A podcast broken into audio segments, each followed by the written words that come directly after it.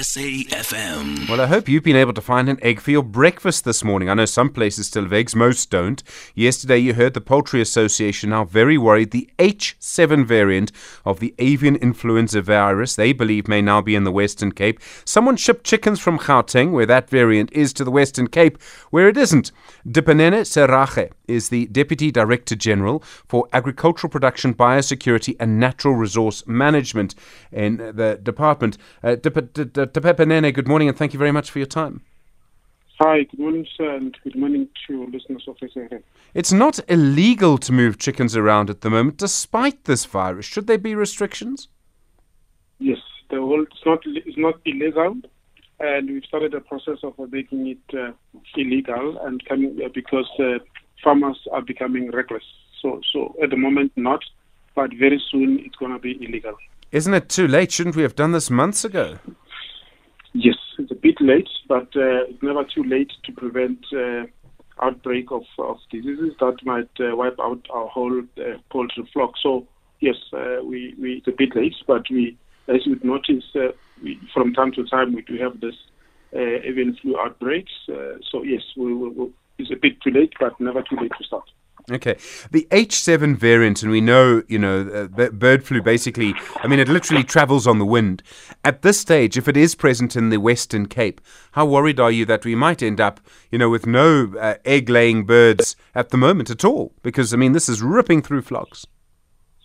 So we are we are worried. Hence, we're going to be starting with measures of making it uh, illegal to move birds around the country without permits, and also because we've noticed that uh, farmers are just restless. Uh, so so we will be uh, uh, working around that. But are we worried? Yes, we are worried. But the numbers do not really suggest a crisis. Numbers number of uh, of uh, farms affected they do not necessarily suggest a crisis. We are still figuring out where is the problem? Why are we experiencing shortage of eggs? But we have measures in place. We have uh, ramped up Oh. our importation. We are, will be importing eggs. We've already been uh, importing eggs and importing poultry meat. So we shouldn't really be in a crisis situation. Uh, Well- we'll, we'll, yeah. We, I mean, we, we, we've culled at least one third of our flock. I mean, that's surely a crisis. One third. Yeah, it's, it's, a, it's a crisis if you look at that. But remember, we import poultry meat and we import eggs and we import uh, both table eggs and both uh, fertilized eggs. And uh, so, so, so it is a crisis. It's a worry. Let me just confirm that's a worry. Okay. But we, we're working around it, yes. Dipepenene, I, I understand that governments will always downplay threat. I understand that. But the fact is, when you've wiped out, when you've had to cull a third of your flock, that's a crisis. We didn't really import eggs in large numbers before this.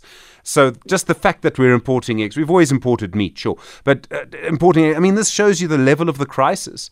I mean, I, I, I wonder if government is showing this the necessary urgency. As you've already said, it's probably too late to impose the restrictions. We should have done it ages ago. We knew a month ago that this was going to be very, very bad, and yet no restrictions on moving chickens were imposed.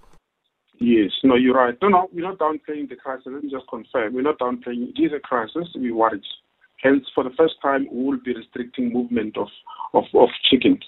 And we, we knew it would have happened. We are at a stage, if you compare what where we are now with the 2021 outbreak, we're still not there. We still we haven't reached the the, the, the, the, crisis level that we reached in 2021.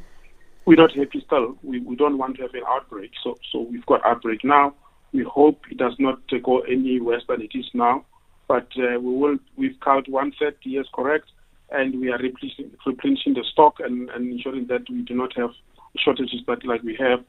We remain worried. We remain concerned, and we are appealing for farmers to become very careful. They know what they do. They should do. it. They're just not doing it. Di Pepinene Serage, thank you, Deputy Director General for Agricultural Production, Biosecurity and Natural Resource Management.